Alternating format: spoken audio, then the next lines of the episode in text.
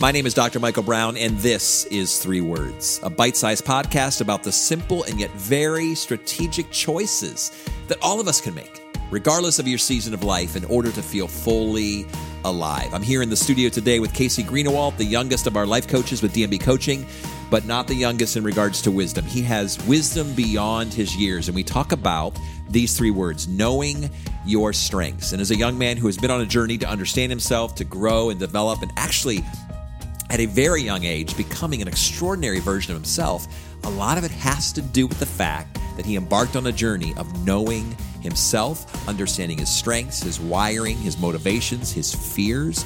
We have that conversation today. We invite you, as the listener, as the viewer, to be able to engage with various tools and processes to better understand yourself. Because why would we not want to be the best version of ourselves? Of course we do. But the only way to be the best version of yourself is to know yourself check out this episode. So, Casey, Greenawalt, my youngest life coach on the team, dear friend, brother.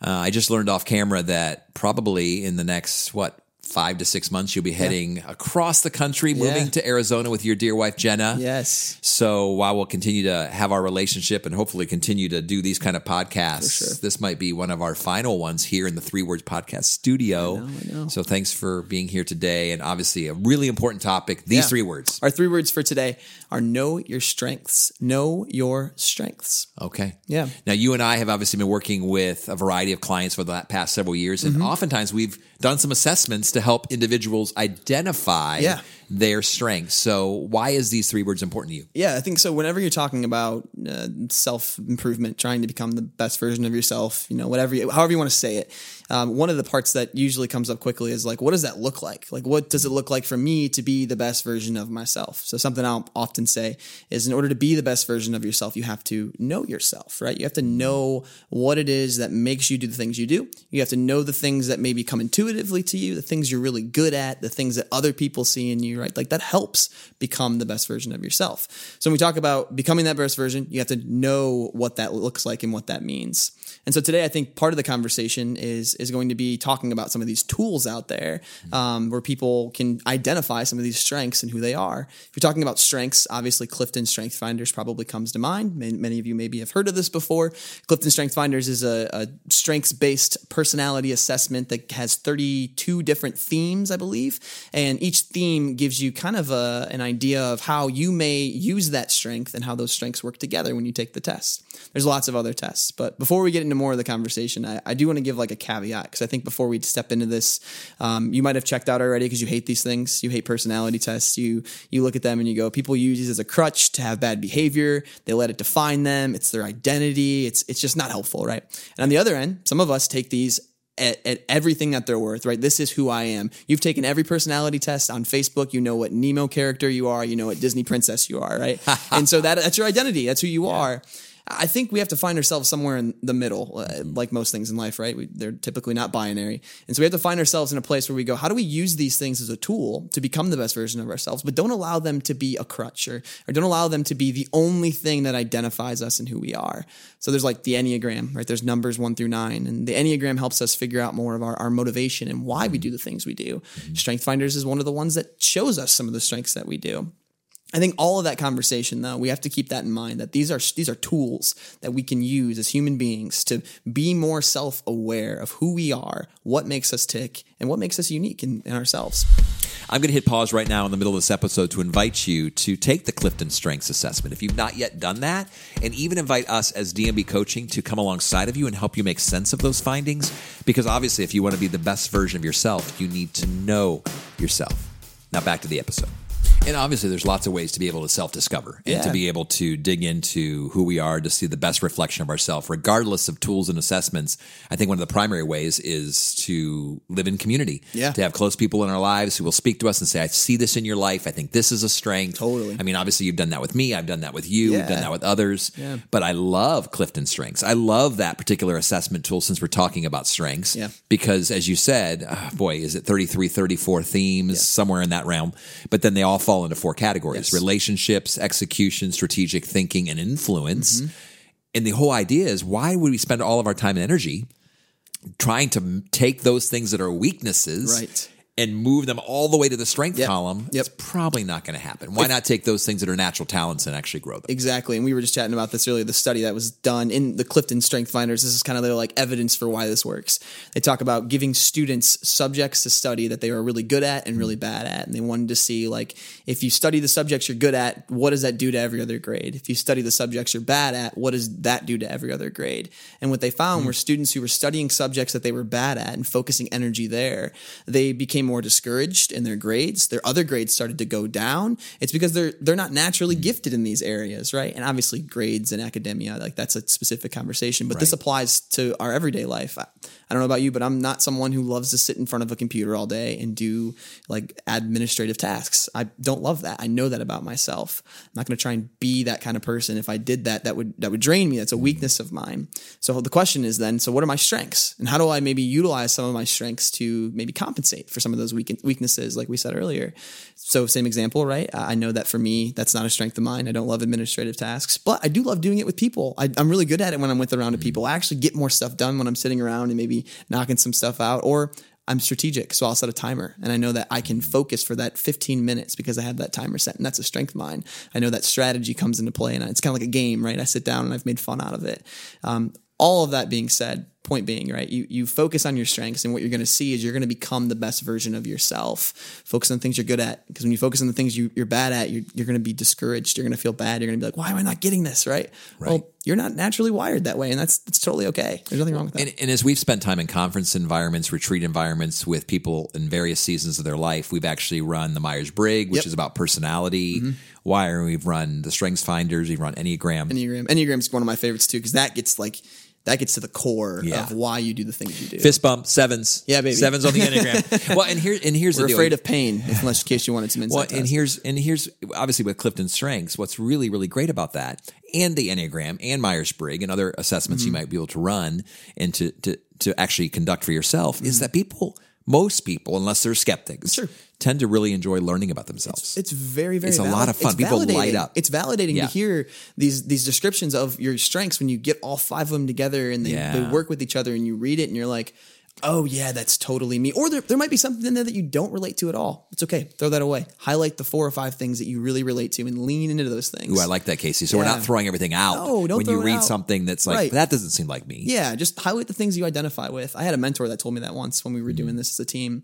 And that would be something else I would say. If you're a leader and you lead a team of people, you're responsible for their development and whatever it may be. I highly, highly recommend entering into this because if your team knows their strengths, it's really fun to develop people that are self-aware because they're leaning into the things they're good at. You're helping brain as a leader, you're getting to come up with creative ideas and ways for them to develop and become that best version, become the best worker, become the best husband, wife, whatever it may be. All the things. It's not just work, right? Like strengths has to do with your whole life. This this is something conversations my wife and I have all the time. Mm-hmm. Like what, you know, wh- why are you doing what you're doing? Or that's I see that strength in you right now. It becomes a language. It becomes Yeah. a, a vocabulary that you use because it's a really helpful tool to identify what you're doing, why you're doing it, how that's your strength, what makes you you.